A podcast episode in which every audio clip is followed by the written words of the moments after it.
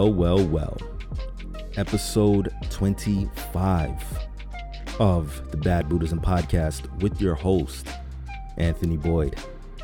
So, I haven't recorded and uploaded a podcast in about three months and 12 days.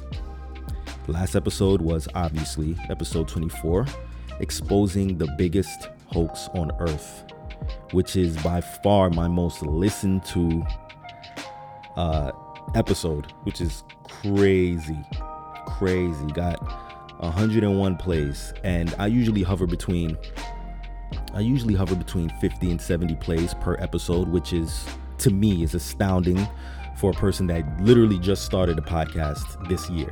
Got real serious about podcasting this year. It wasn't really that long. And I took a three month, uh, little three month hiatus to focus on writing and, and building up my blog a little bit more. My blog is www.badbuddhism.com. Check that out. And I've been writing a lot on Medium. So go check out my writing on medium.com slash at bad buddhism i also have a youtube page it's uh anthony boyd i only have like 35 subscribers so you're gonna have to search my name i don't have a url for it so you're just gonna have to search my name and look for my beautiful face and you will find me um but yeah i got a, a lot of new listeners which is just crazy to me because i haven't uploaded in like three months. So, as you can see, or as you can hear for the new listeners, I typically talk about um, typically talk about a lot of uh, mentally stimulating things. Like you're not gonna really find or hear me talk about politics too much because I don't like talking about politics too much. I think politics, talking about politics, is just I don't know. I think it's played. I think it's overdone. I think it's cliche. Politics seems to be the the hot hot button hot button uh, niche or thing to talk about. Here, you're gonna learn something, you know, because I'm an ever evolving being, just like yourself. I don't know if you consider yourself an ever evolving being. I, I would hope that you do. And being that I'm an ever evolving being, I'm always reading. I'm always reading. I'm always learning.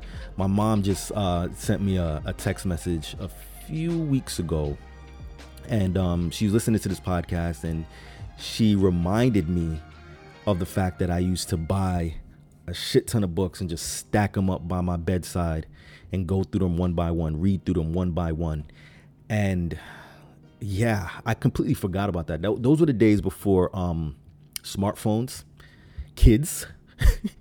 Those were the days before smartphones, and you know you couldn't store your books on a device unless you're gonna pay uh, uh, an arm and a leg for one of those fancy um, PDAs, or they had these. Uh, I think it's a PDA, yeah, PDAs, and um, they had these little Kindle Nook like e-readers. That's what they call e-readers. They had these little e-readers, but I doubt that um, was able to store too many too many books.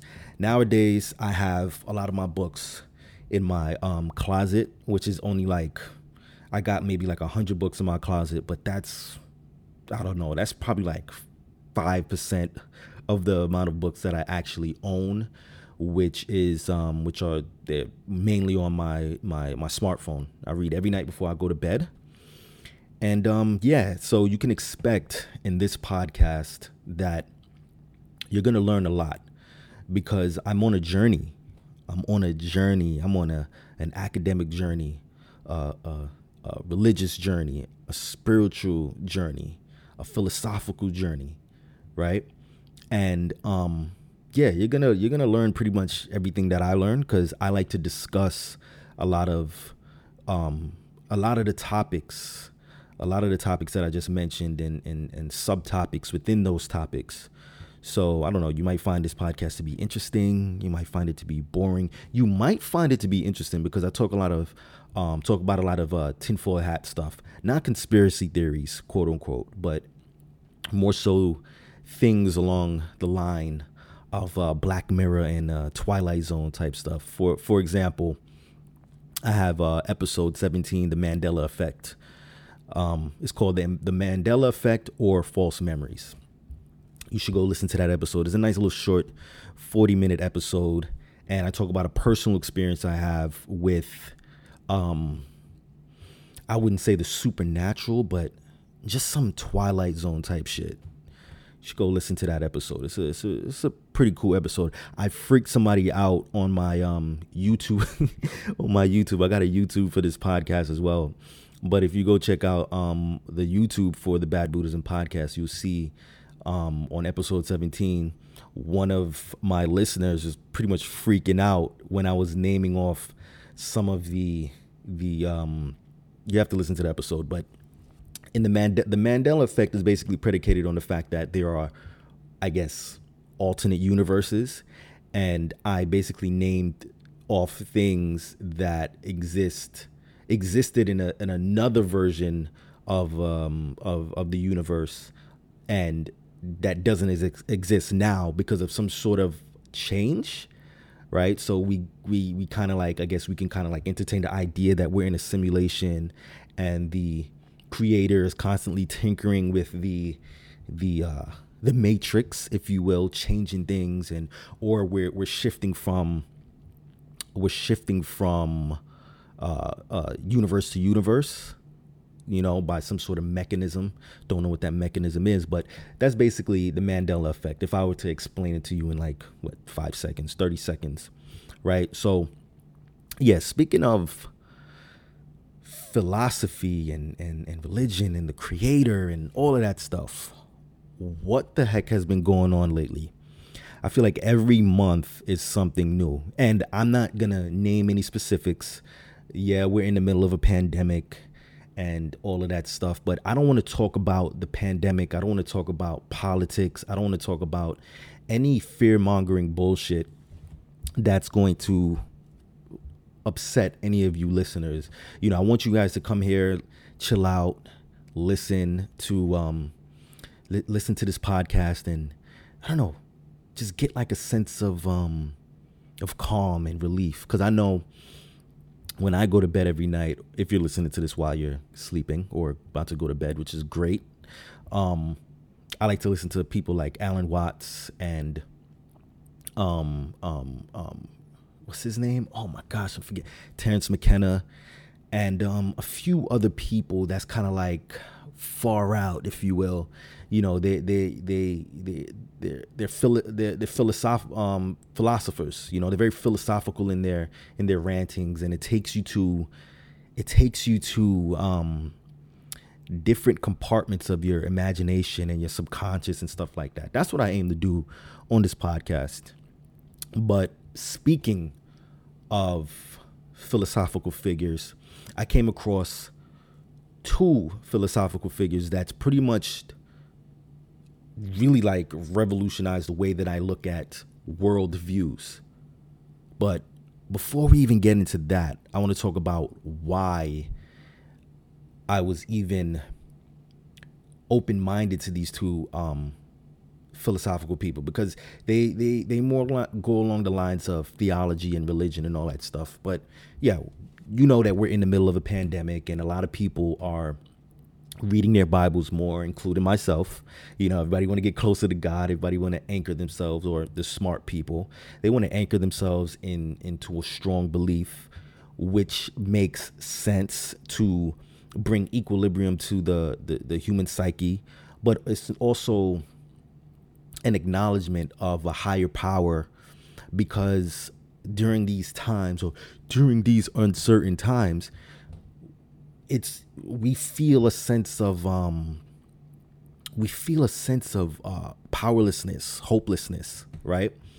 And it makes sense that we would venture into religion, namely Christianity, and um, and by the way, I'm not I, I don't consider myself a Christian.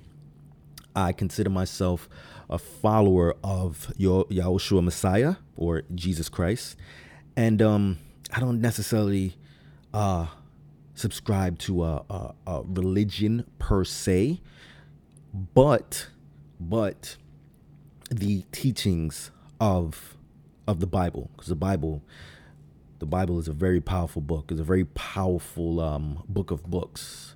It's a very powerful uh, library, if you will, right? But we're gonna get in. We're gonna get more into that in a second.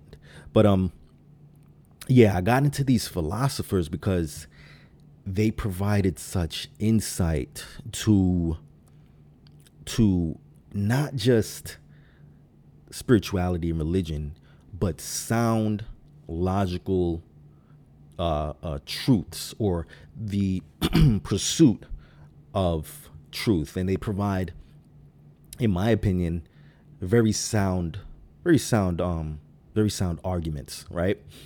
And for me, it's not only the, and I'm to be honest, this this this whole pandemic thing right? Not just a thing, this whole real pandemic that's been going on. I haven't felt I haven't felt much anxiety at all because I have my spiritual practices. You know, I read the Bible, I have my beliefs, and um, I acknowledge a higher power and all that stuff. But one of the things that drew me to these philosophers is the fact that um, they they they again they pave this road to to understanding right?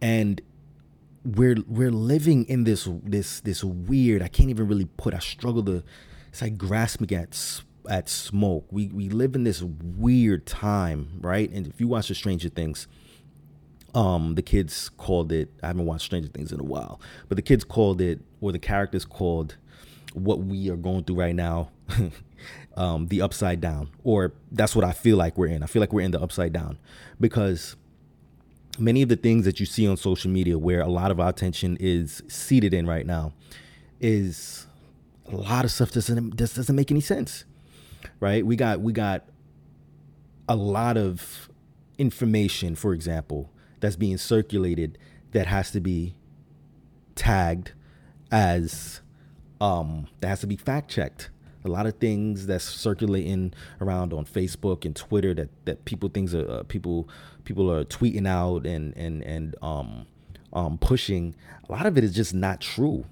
You know a lot of it is just not true and a lot of people will feed into it and then all these conspiracy theories start and all these rumors start and all of that stuff and conspiracy theories i heard was just a, a name or a, a phrase for covering up or it's just some sort of um, way of uh, discrediting the people who are talking about certain things that are actually true, hidden, and um, certain vested parties didn't want getting out. But I'm getting off track. But yeah, it feels like we're in the upside down, right? Nothing seems to make sense. And my friend AJ and I always talk about things that doesn't seem to make sense. Like we talk about a lot of different things, a lot of crazy things. And um it's just very interesting and it's one of the reasons why I've why I've sort of like anchored myself or or started searching for more of a more philosophical depth specifically along the lines of theology, right? so again, this is just basically in response.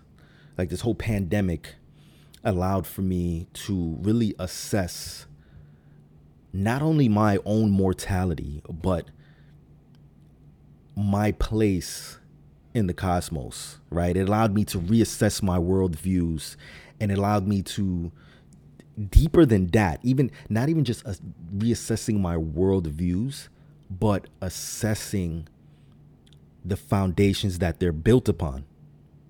You know, like his his his an example of the upside down world that we live in. A lot of people don't believe words have meaning anymore. A lot of people are kind of like blurring the lines as to what things mean. You know, a lot of people don't dig science, which you know, they have a point about certain things with, with, with science and stuff like that. But a lot of people are not digging science that much anymore. A lot of people don't want the facts anymore. A lot of people don't even care about the facts. A lot of people want the things that fit their narrative, right? They they they they try to they try to conveniently twist the facts to fit their narrative or um, or or vice versa, or just do away with facts altogether. It's just about the narrative and it's about the emotions, about power, what people want, right? And this, it again, it's like trying to grasp at smoke, right? So excuse me if I'm I'm lost for words. Just bear with me. It's also been a long time since I've done this, but my point is that a lot of things just seem to be upside down. Doesn't seem to make sense, and me being the inquisitive person that I am, when I encounter this type of feeling of, hmm, this doesn't make any sense, or or th- th- this this people seem to be trying to blur the lines. I just try to go deeper into the knowledge. I, I I've bought more books. I've done more reading. I've done more writing, um, writing that I haven't published, um, just to inquire about the, the the nature of things, the meaning of things, because man, I'd be damned if I just allow myself. I don't know about you all.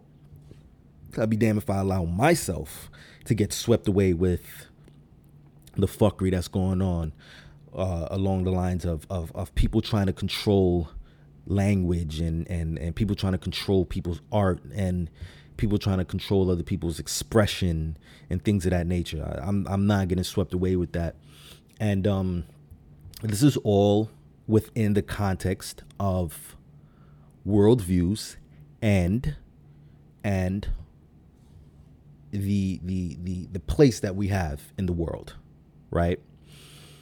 And one thing that I noticed is that people that seemingly have more and more freedom, freedom, freedom from having any type of um, structure in their life, freedom from having any type of discipline in their life, freedom from having any um, obligations, um, social relationships. All of those things seem to be breaking down. And what also seems to be breaking down is a sense of morality. I'm seeing more and more people in my little echo chamber, I'm seeing more and more people talk about, you know, because social media, whatever you like or whatever you click on or whatever, it just feeds you more of the same. So I'm aware of that. In my echo chamber, I'm seeing more and more people start to talk about the creator, talk about God, start to talk about um, um, higher power and stuff like that. But at the same time, I get this this this sense that people have a lack of of morality. People have a lack of of a a a sense of a higher power. You know, it seems like everybody's just more me, me, me, me, me. And people start to believe more and more that morals are subjective, which they which they're not. Right? I wholeheartedly believe and observe that we have an objective set of morals that we more or less live by, right? And I'm not necessarily gonna moralize on what those things are, um, but but I just got to give you guys a heads up that throughout this whole journey of my intellectual, spiritual, emotional, mental, physical development, I'm to be getting more into theology. I'm to get more into God, why I believe in God, what are my arguments for believing in God. Um, and I'm about to sum them up in in in, in, in five different uh five different ways, five different arguments in a second. But the reason why I'm addressing these type of things is that I'm seeing that, and I have a, psych, a psychology degree, I got an engineering degree, and I've thought about these things, studied these things for quite a long time. And the things that I've noticed is that going back to the fact that people try to be free from uh, a series of things such as morality and, and, and, and structure and discipline and, and social ties is that I'm noticing that the more um, people seem to get free, the more psychosis, psychoses. What's the plural? What's the plural for psychosis? But the more psychoses develop, gotta open this window real quick. The more that these psychoses, these mental disorders develop, right? Because if you think about it, we're all just sitting on our computers or we're, we're we have our smartphones and we're staring into a freaking screen looking at images and and and and and typing these uh these words to one another but when we're not really having much social interaction especially with the whole pandemic and social distance social distancing and all of that stuff. It seems as if we're getting more and more antisocial and it seems that the more antisocial we get and this is just one aspect of the freedom from or the freedom of it seems that we're getting crazier. I hate using that word but it seems like we're getting crazier you know the, the longer we the longer we um the longer we persist in having in having ties case in point twitter i don't i don't really like twitter like i don't understand twitter at all it seems to me that a lot of people on Twitter and maybe social media at large, they're just fucking talking to themselves. You know, and it's ironic because I'm pretty much doing the same right now. I'm just talking into a mic. Nobody's around me, sitting in my living room alone. Nobody's around me, and I'm doing the same thing. How ironic. But it seems like Twitter or social media at large, you're just freaking talking to yourself. Even when you're trying to engage with other people, it's like they'll they'll like your message and they won't engage back like they won't talk back it seems like it's all well it's been revealed now it's all been about marketing it's all been about content push it's all about selling something on on social media um including political ideologies and t-shirts that conveniently uh, pop up in between each grifting grifting tweet. oh boy, I tell you. Um, but yeah, you're you, uh, you know you're talking to yourself on on social media at large. Like, you know, there's times, and I've done it too. Like, I'll send a message in the response to something that I find funny or find something interesting. I'll type a response, and then somebody will just boom, click like, and won't respond back. It's weird. It's this weird thing. I don't know what that's about. Um, but I do have a a good set of people that I do talk to on social media. So I'm not saying it's everybody. And I do the same thing too. People respond to some of my posts or message and messages and I just boom, click like. I try not to do that. I try to give a response. You know, because it's like when we were in school and the teacher would say, Yeah, make sure you answer the questions with uh with uh with, with, with a full answer in full sentences. Right? It's like I got that in the back of my head. Darn formal public school education, I tell you, bad habits, bad habits die hard. But yeah, it's just very, it's very odd. And I think that when we lose the authenticity in our communication, we eventually go crazy. It's like everybody's just screaming into a void, right? And and it's like this schizophrenic bipolar thing, and lack of um lack of, of concentration when we're scrolling and stuff. But this is not even really a social media it's not really a social media thing, but um, yeah. So with with all that being said, I've been moving closer and closer to uh, studying philosophy, especially the branch of theology. Is theology a branch of philosophy? I guess I think so, right? So in this, like I said, throughout this podcast, you're gonna get um, you're gonna get me with sometimes these episodes are gonna be stream of consciousness like it is right now. I'm just rambling on and on with no set with no set agenda, you know, no set agenda, no set, I guess, topic to talk about. I guess you could say the topic is philosophy, but it's no neatly planned out episode. But we're gonna go through a lot of different topics. And one of the topics that I'm truly fascinated with right now is philosophy. Philosophy, especially through the branch of theology. So I've been those two philosophers I was telling you about that provided me with some very sound ways of of um, navigating um, navigating my worldviews and the the the the the existence of God, right, are Ravi Zacharias, R.I.P. He just passed away, I believe, in May of this year, and that's how I found out about him. I did not know who he was before, um, before before he passed away. I just seen a lot of people that I follow online. They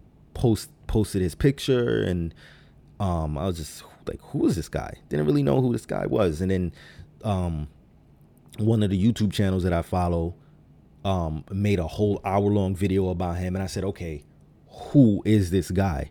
So um, I didn't listen to the, I didn't watch the video that that channel posted, but I started like googling and and and YouTubing and you know slowly but surely got to know him, listen to his lectures and stuff, and he is phenomenal, phenomenal. Like had to buy one of his books, started reading it. I think it's called um what's it called? Beyond.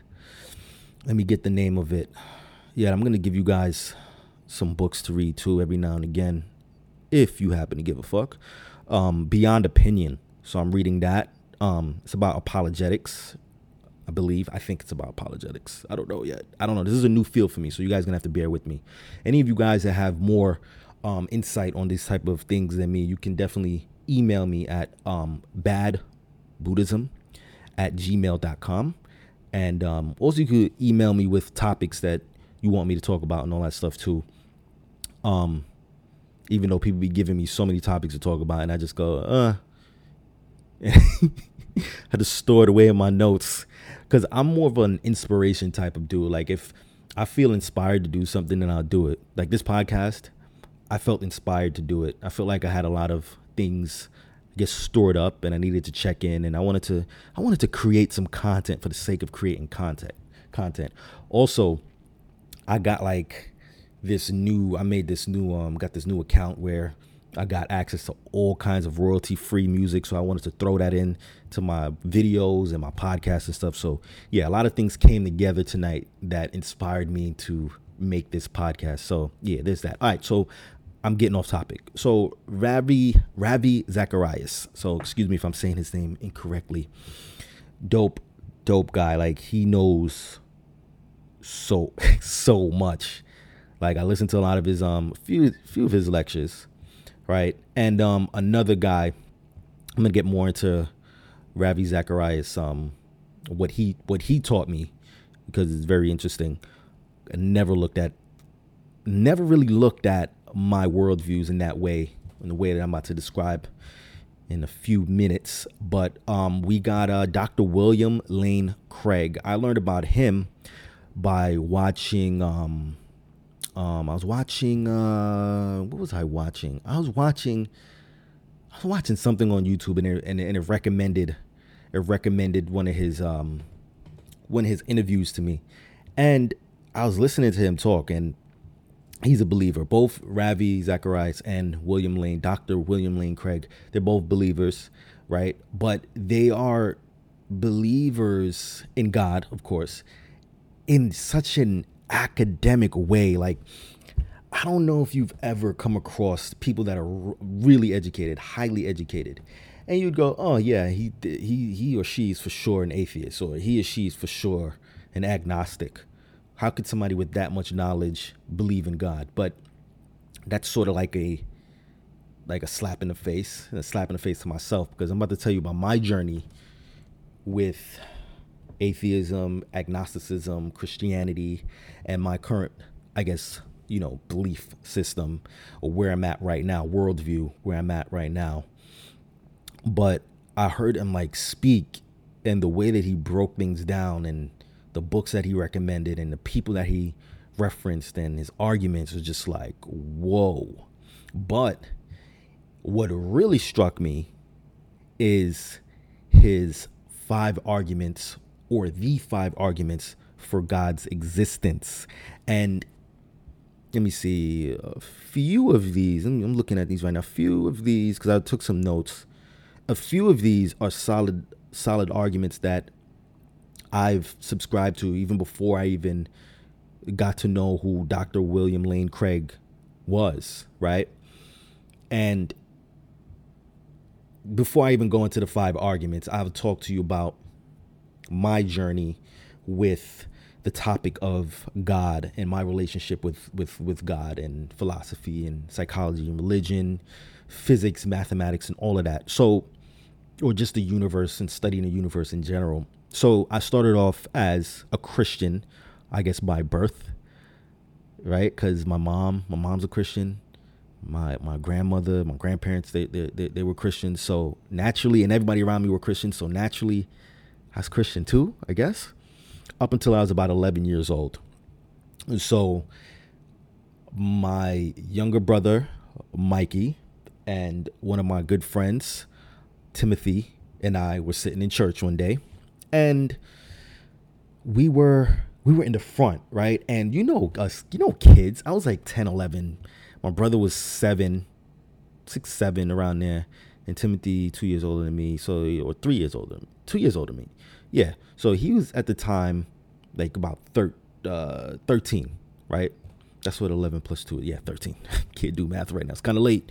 But um yeah, we're young kids, right? And we always used to just like make fun of people, laugh at people. I'm sorry. If we saw somebody that looked funny, we would just laugh at them. Like like if they had a weird shaped head or if they was walking like with a limp or something like that, like we'd make fun of them. Like you know how kids are so freaking mean. We were kids, so relax. People that's about to label me some sort of bigot, but we were kids. We would we would laugh at any and everything. So I guess I I I bursted out laughing and and um it the the the the preacher's uh wife or the pastor's wife she just looked at me and was like, and you, you're going to hell. And that shit traumatized me. I was like, wait, what? Why am I going to hell? Because I'm laughing? Like, wait a wait, hold on. Whoa. Wait a second. Why am I going to hell? Wait, what's going on? So I kind of like, you know, I don't know, it, it screwed me up for a little bit because I was just like shocked. I was embarrassed too. I'm just like, whoa, what? Who like I was just I was going through it, right? So after that moment, like I just kind of like dropped out of the Christian church. You know, I wasn't really you know, I didn't really go I didn't go back. Um, I was still reading my Bible here and there because my mom would make me read my Bible and all of that.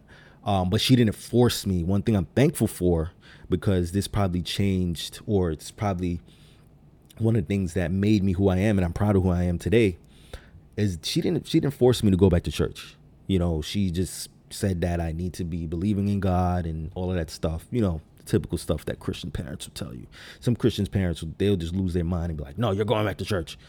You know, and it will cause a big rift if you don't. But my mom was, you know, she's pretty cool with that. She's, you know, I explained the whole thing to her, and that's the thing. Me and my mom always have a um a respectful two way uh uh, a conversation. My mom is is the person, the first person that taught me about having open communication. Even though I'm stubborn and hard headed sometimes, and I don't like listen to other people, other people's views. Like we're all pretty much like that, right?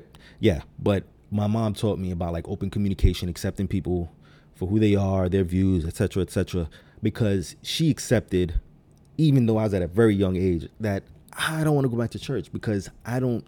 What kind of a person of God would say certain say such a thing to a little kid, right? So I had that little complex going. So I became very, very. um I don't know how. I think maybe it's because of that incident, but I became very, very interested in science. Very interested in science, and um, also I was always heavily into psychology. So I just started reading a lot just reading a lot, just reading a lot about different things. And um, I guess we could kind of like fast forward to, I don't know, high school time. I was like studying engineering because we had an engineering program in high school. And then I ended up in college studying engineering.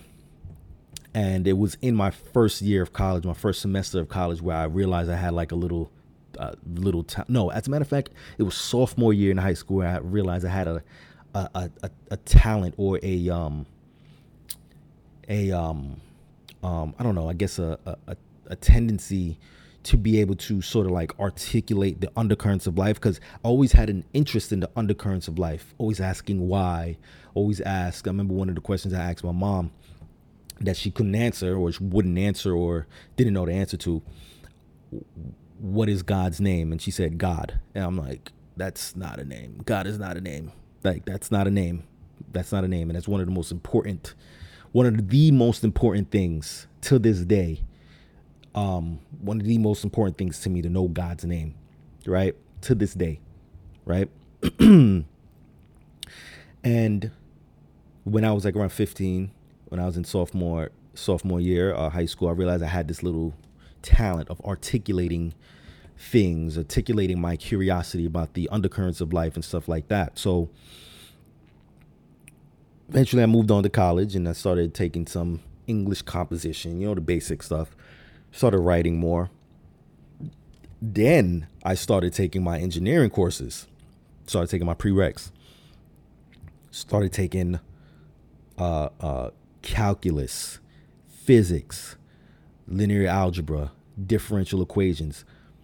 I've got A's in all of them, like ace all of that, right? So I've really got thrusted into the universe, studying the universe, going beyond, going beyond just studying for engineering, like really studying. Like it got so crazy. I was studying string theory, quantum mechanics. We briefly touched on that in chemistry, quantum mechanics. And one of the things that freaked me out about quantum mechanics or quantum physics or whatever you want to call it, quantum theory, is that um, um, electrons apparently, supposedly, they spin in both directions at the same time. So this is going back to the whole alternate universe thing, which, yeah, which is which, which kind of like lines up, or that's how it appeared to me. And um, started studying uh, string theory from uh, Michio Kaku. Started studying time travel with um, um, the um, with uh, Neil deGrasse Tyson when he used to. I don't know what show he was on, but some show when he was talking about time travel and he used the I'm not even gonna go into it. It's, it's, it's crazy, but he was talking about time travel, so I was into all of that stuff, studying the universe, right? And then I got to the point where I said, "Huh, like every, or or yeah, every. I think every person who gets to the level of, you know, this pompous level of uh, education, you go, huh, I know enough about the universe to not need God to explain it." yeah, the Big Bang created everything, right? And so I'm thinking back to it. I'm like, damn, I'm so ignorant. Well, in my opinion, because again, this is my this is my opinion of myself at the time. So ignorant. I'm like, wait, the Big Bang created everything. A singularity created everything, and the universe is constantly ex- expanding. And and and I just in math explained everything. Explained, and I had science explaining how the sun rises, sun sets, and um, evolution, evolution like I still I still dig evolution by the way, but um evolution I'm just like, wait, we don't need a, a creator to to explain any of this. Like th- this is just what it is, right?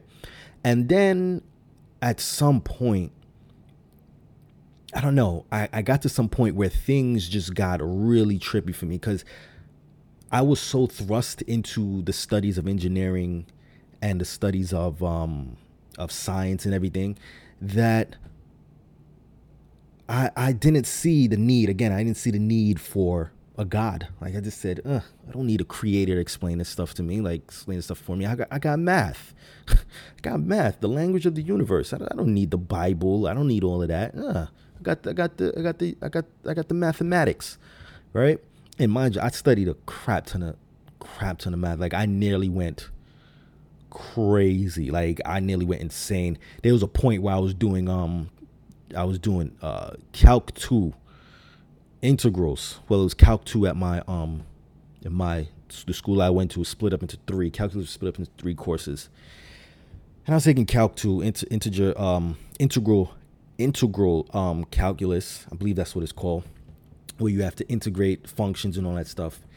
And I remember just it got to a point where I was just like always thinking about math, always trying to solve problems in my head. And I remember one time I just got up in the middle of the night and I was just thinking about a problem, and I just grabbed the pencil from the book from the from the book out of the uh, out of the book at the side of my bed, and I just started solving a freaking integral equation on my wall. Like I was just literally drawing or or solving a freaking math problem on my wall. It's freaking ridiculous. It was so dumb. I was just like, what am I doing?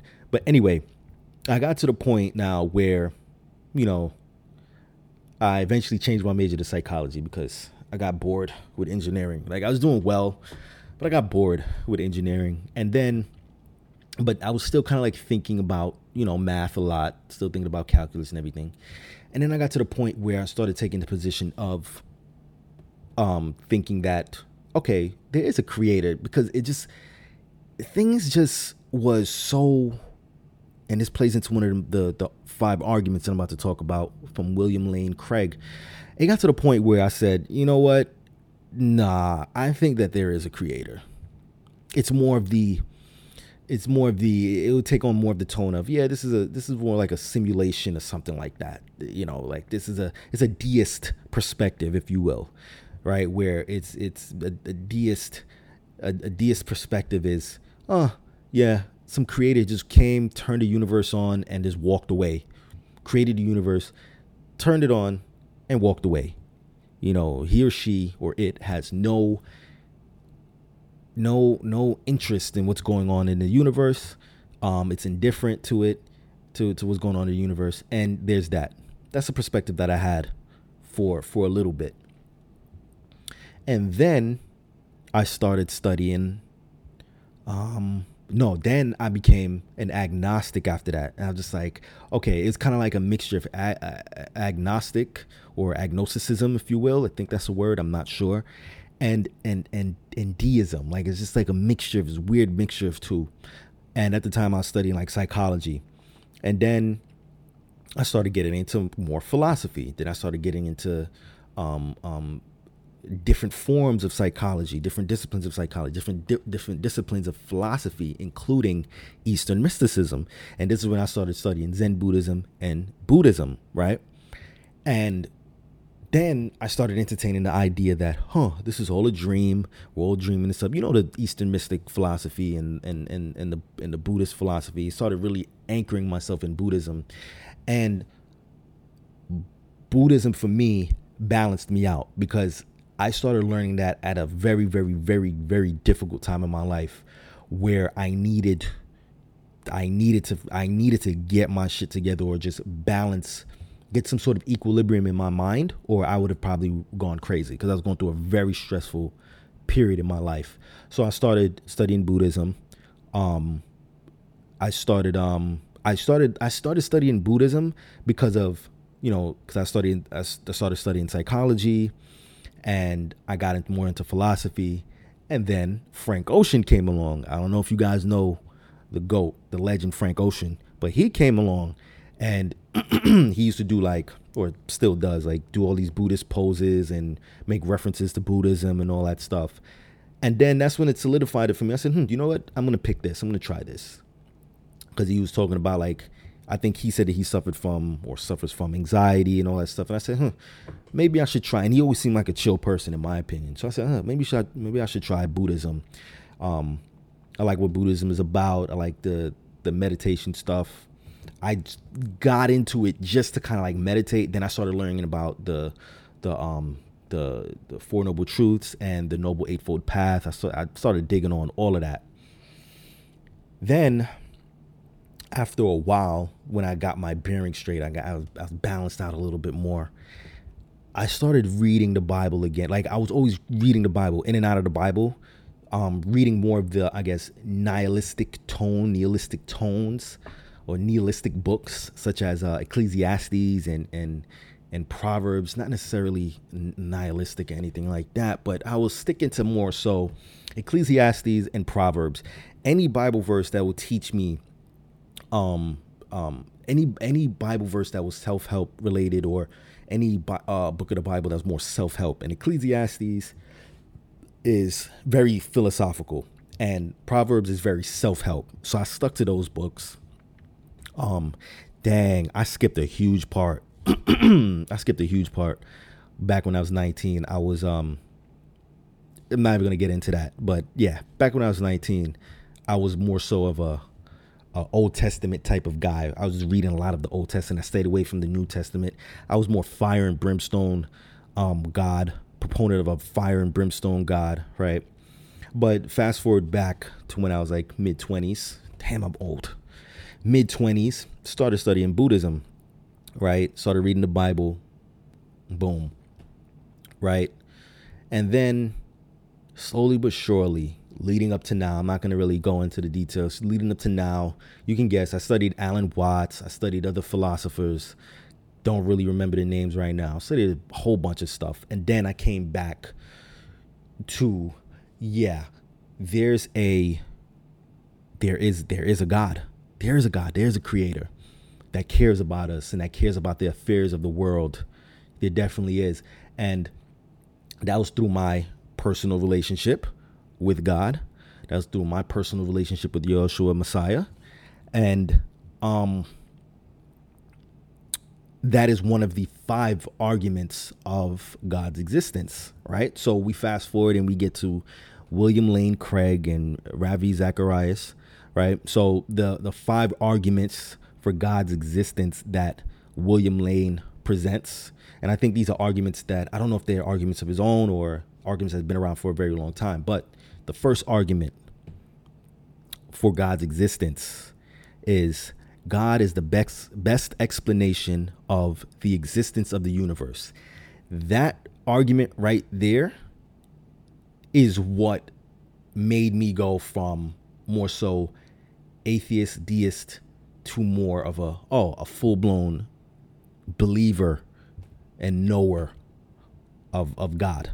Because how the way I think about it and if you want to take this venture with me too is what is the explain like there's this new age stuff right?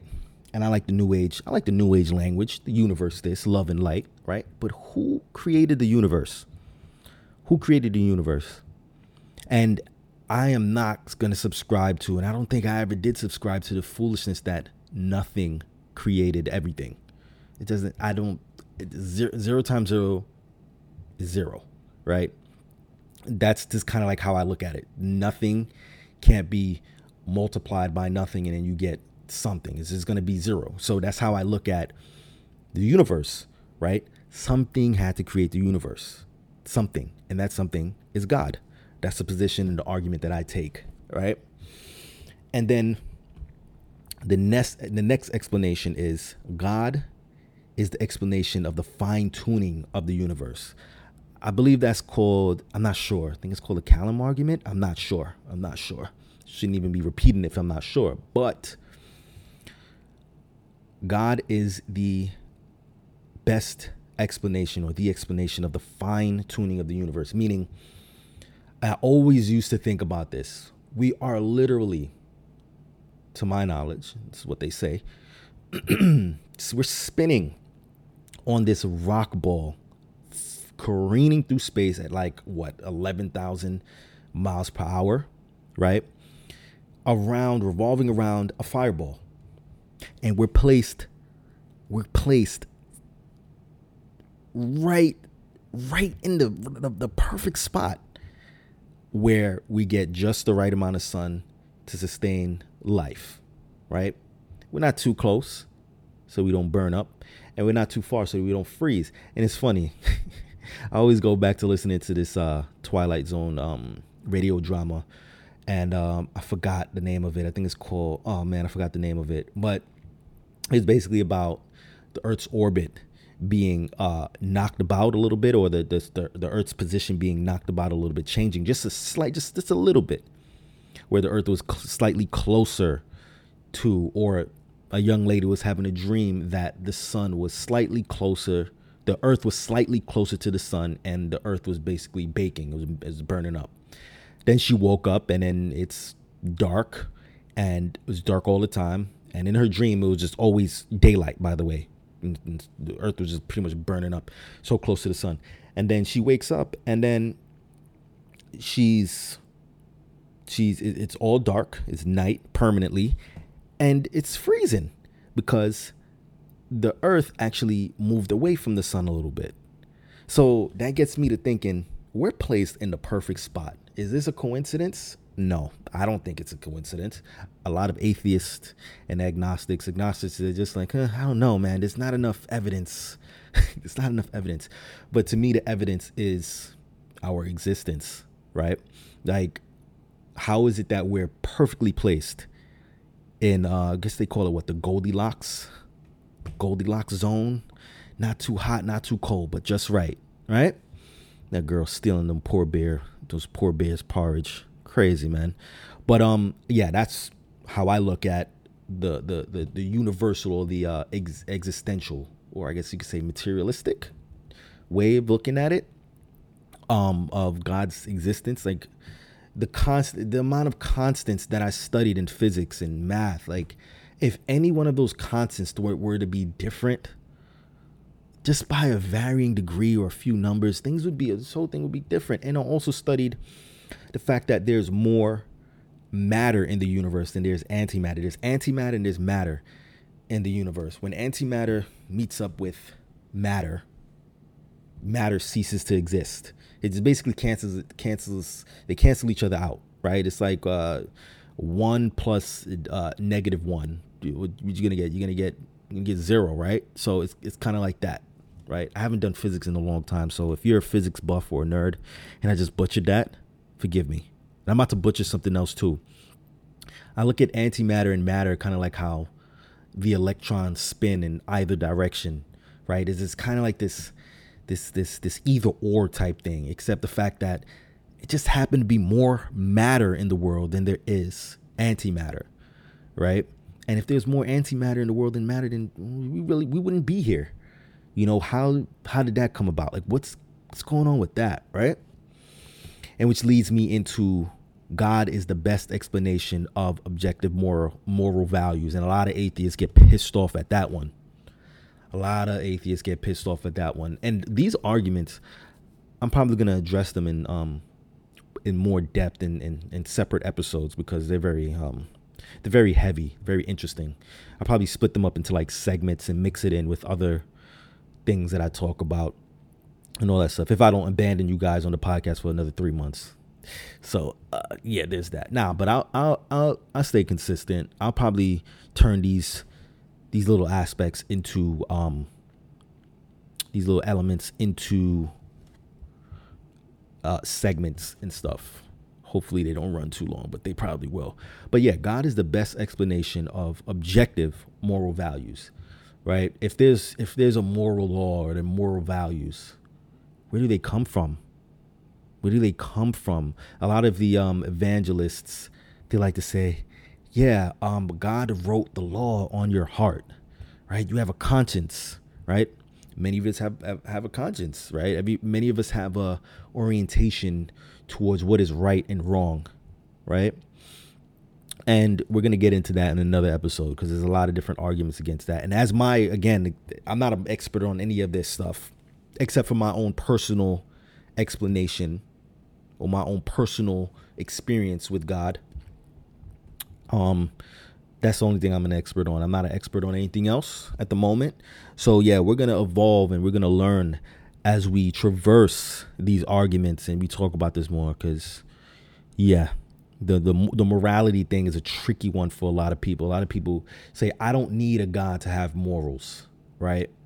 Which I can see why they say that, but there's a, there's a there's an argument for that. The next argument is God is the best explanation for the historical facts concerning Jesus of Nazareth. Yeah, that's a huge one if you read the Bible. And this is the one I state when it comes to talking about God's existence, and this goes for anybody who's a believer and, and believes in God and everything. I would say if somebody's asking you how do you know God exists and all that stuff, I would say you can play the the Bible game with them, but I would say if you can play the Bible game with them if they read the Bible. Right? If you know your Bible well and they know their Bible well too, cool. Boom. You can you can probably do that. But a lot of people for one reason or another, trauma or bad experience with the church like myself, they're just to discredit they're just gonna discredit the Bible and say, "Oh, the Bible is a man-made. It's a book, and um, it's man-made, and yada yada yada. Oh, it's not inspired by." They could say they're gonna say all of that stuff, right? So, I would say, don't even don't even go back and forth with people in the Bible unless they actually want to talk about the facts of the Bible, right? Because no scripture you use is going to be convincing. Not that you're gonna convince or anything, but if you're in like an intellectual spat, which I get into often about many different things, using the Bible is is not necessary unless you're an evangelist and you're not more so debating on a in, in a in a philosophical forum. If you're an evangelist and you're trying to evangelize, then I guess. But I would say stick to the first two arguments, which is God is the best explanation of the existence of the universe and the fine tuning of the universe when you start getting into the morals and the and the historical facts concerning Jesus and your personally known experience, it gets a little tricky. So yeah. So God is the best ex- explanation for the historical facts concerning Jesus of of Nazareth. Right there, you can if you can you know study the the facts concerning um um Jesus of Nazareth and there's a there's a bunch a bunch of stuff, right? You you got the you got you got the gospels, you got the the accounts of of um Mark, Matthew, Luke, right? You got the gospels um to to to to back up or I wouldn't even say back up, but because when you're talking again, when you're talking to an atheist, they won't even consider that to be evidence at all. But when you really go through the historic, because the, the Bible is a history book, when you go through the historical facts concerning Jesus and a lot of different uh, uh, accounts in the Gospels and all that stuff, then you and you study the Gospels and when they were written and all of that stuff, the resurrection, of course, the facts around the resurrection and everything, and when those were written, um, God is the be- best explanation for that as well, right? And then the last, the last but not least, is God can be personally known and experienced, which is which is my experience, right? I've been through many personal things and I've gotten um and I'm not saying that in my opinion or my experience with God is that no, God is not a genie. a lot of people look at God as a genie like, yeah, you pray for something and then you get it. No. I've had personal experiences that has shown me that God exists. A lot of a lot of scary ones, a lot of scary, a lot of scary, spooky stuff, and a lot of things that show me that God has got my back, hundred percent. You know, and um, yeah, those are the five arguments for God's existence. So, as we go through these podcasts, we're gonna get more and more into more and more into those arguments. We're going to talk more and more about theology, philosophy. We're going to talk more and more about, um, oh man, this is, is going to get so deep. It's going to get so deep. It's going to get crazy because I I bought so many books, bought so many books, and I'm even starting to kind of like write my thoughts out about some of the things that I'm studying and finding. And it's a path. I think I'm really going to end up getting a PhD and becoming a professor one day. You know, and just just to be in these academic circles with these great minds. When I say these minds are great, they're great. Even the people that are agnostics and, and atheists and stuff like that, it's a beautiful thing when people of different worldviews come together and in, academically, intellectually debate these type of things you know, it's a beautiful thing. And again, if you if you're into any of these type of things, this is the podcast for you. Like you're on a journey with me. This, this podcast is literally like kind of like a, a, a diary or stream of consciousness and and you can you're gonna see over the course of the next however many thousand episodes I'm gonna be doing, you're gonna see intellectual development. Like in in not real time, but kind of like in real time. You're gonna see intellectual development. But we're not done yet. We're not done yet. We got to talk about the things that Ravi Zacharias taught me. Not personally, studied his uh started started studying his lectures, but the basis that um the foundation of you know what what he what what he talks about and well I see seem it seems to be a theme in his in his in his lectures is your worldview, right? Or how to pursue truth. How to pursue truth, right? So I just took a few notes and it said, when pursuing truth, you need to have, and he mentions uh, three things, right? Logical consistency, right? Is it is it does it follow sound logic? Does it logically make sense? Right? Does it is, does it logically make sense? Boom. This this simple, straightforward, right? The next one is empirical adequacy, right? I got to look up the definition of empirical so that I can provide the semantics. So, empirical adequacy is relying on or derived from observation or experiment, verifiable or provable by means of observation or experiment. So, empirical adequacy, like it has to be something that's it's empirical. I guess you can touch it, I guess, right? And this is about your pursuing truth. This is about pursuing tangible truths, right? And this is not no, uh, you know, uh, uh, spooky shit, right? This is this is this is about truth because a lot of people don't believe that there's a truth that exists these days, and this is. I think that's really what sparked this podcast too. I know I said all these other stuff about, you know, all this superficial stuff about creating content and all that stuff. But my thing is getting at getting at truth, tangible truth in, a, in an era where people don't admit that that truths exist. They only they only want to talk about their narrative. We live in the age of the fucking narrative because everybody everybody has a voice. Everybody has a voice. So that means that people could just garble their nonsense and spill their noise into the void without having any facts to back it up, right? And the last one is experiential relevance, right? So it got to be relevant to your experience. I guess that's what that means. I I didn't really look into that. I got to look into it, but experiential relevance. and then he said that in order, he said that in order for your worldview or your truth to really like, I guess, make sense, or or your truth or your worldview has to answer four questions. It has to answer origin, which is basically where did where did where did it, where did I come from? Meaning, what does what does life mean? What is what is what is the meaning of this? Right? It has to deal with the meaning of things, right? Because there is meaning. A lot of people think that there's no meaning. Then nihilistic stuff or nihilistic, however you pronounce it. Morality. Ooh, that's a that's a deep one. Meaning and morality. How about that? We don't we don't really fucks with meaning and morality these days. And I feel like that's why so many people are lost and that's why so many people are anxious that's why so many people are depressed, right? Aside from brain chemistry, right? You know, I'm not talking about naturally occurring depression and all that stuff. I don't want to be one of those people. I'm not sound like one of those people.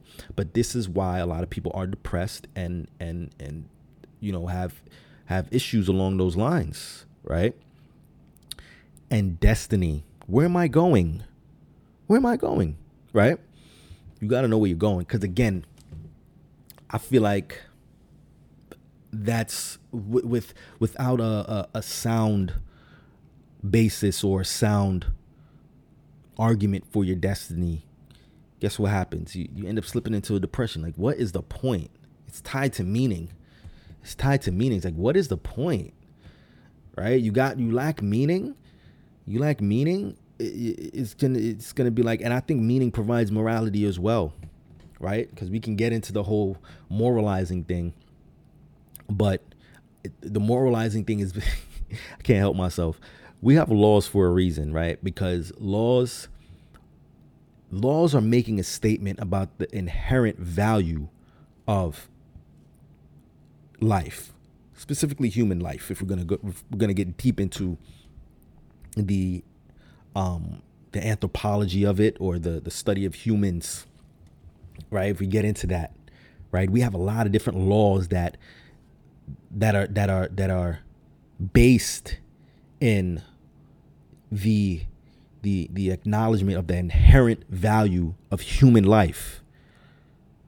right? And this is why morality is important. And a lot of people are trying to be subjective with morality. And when you get subjective with morality, what happens to the law? And when you get rid of the law, what happens to our interactions? What happens to society when there when there when there's no law? Right? Oh man, this is some oh I love this. I love this so much. Now, if you want to tie all of the above together, if you want to get at all of the above, if you want to get at origin, meaning, morality, destiny, and if you want to be able to to to, to come at your, your your pursuit of truth with logical uh, consistency, with with empirical adequacy, and and with experiential relevance, and this is how I'm understanding his Ravi Zacharias's um, breakdown of this. You have to study five subjects, right? You have to study theology, epistemology, metaphysics, ethics, and anthropology, right? You have to deal with the subject of God. You have to deal with the, the subject of, of knowledge. How do you know anything, right? That's the epistemology. Reality, metaphysics, right? Morality through ethics. And you have to deal with the the the the the existence of of humans, right? The study of humans anthropology, right? Is that anthropology? I think that's anthropology. That's another uh, that's another uh, subject that I didn't really pay attention to. Yeah, anthropology is the scientific study of humans, human behavior in societies in the past and present. Ooh, human behavior. You know, I'm all about that. So there you go. There you go. You already know what the the the, the next few subjects of this podcast is going to be. We're, we're going to be talking about theology, epistemology, metaphysics, ethics, anthropology. We're going to be dealing with all of these subjects, right? And if you're interested in all of this stuff, take take a ride. this is some good stuff. I'm getting excited already. Getting excited already. And I have these other notes here, but I don't know what they mean. I wrote them down while listening to his lecture. But um yeah, what an episode. I was a little uh I should have I should have probably planned this out a little bit better. I should have probably do my um because when I do podcasts, typically I do like I set it up in segments and I do like a three act structure, right? Act one, two, three, right? And I didn't do that this time. I just decided to just talk right through this time. And um yeah.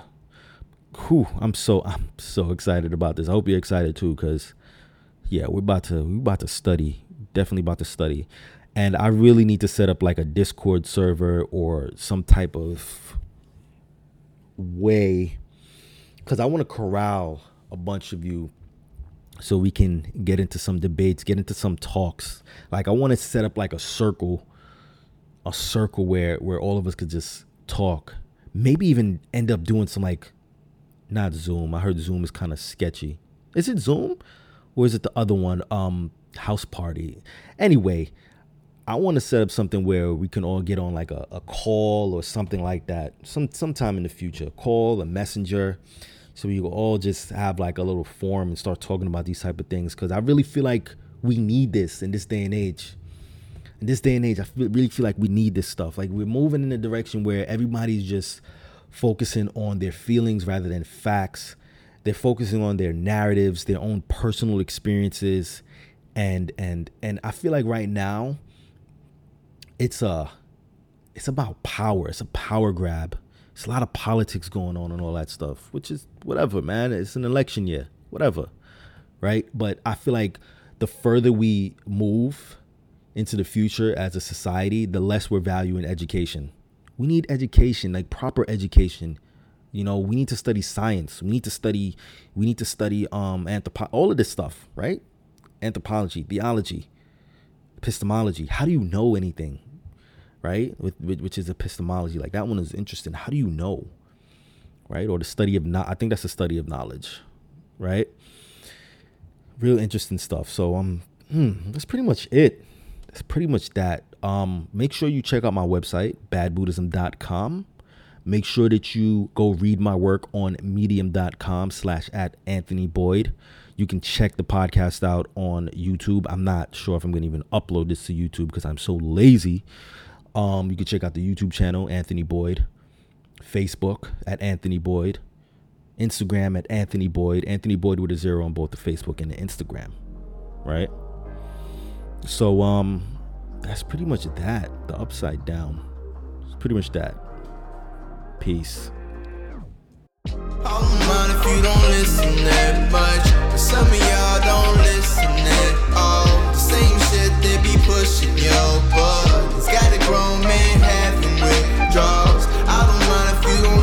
that much. Yo, I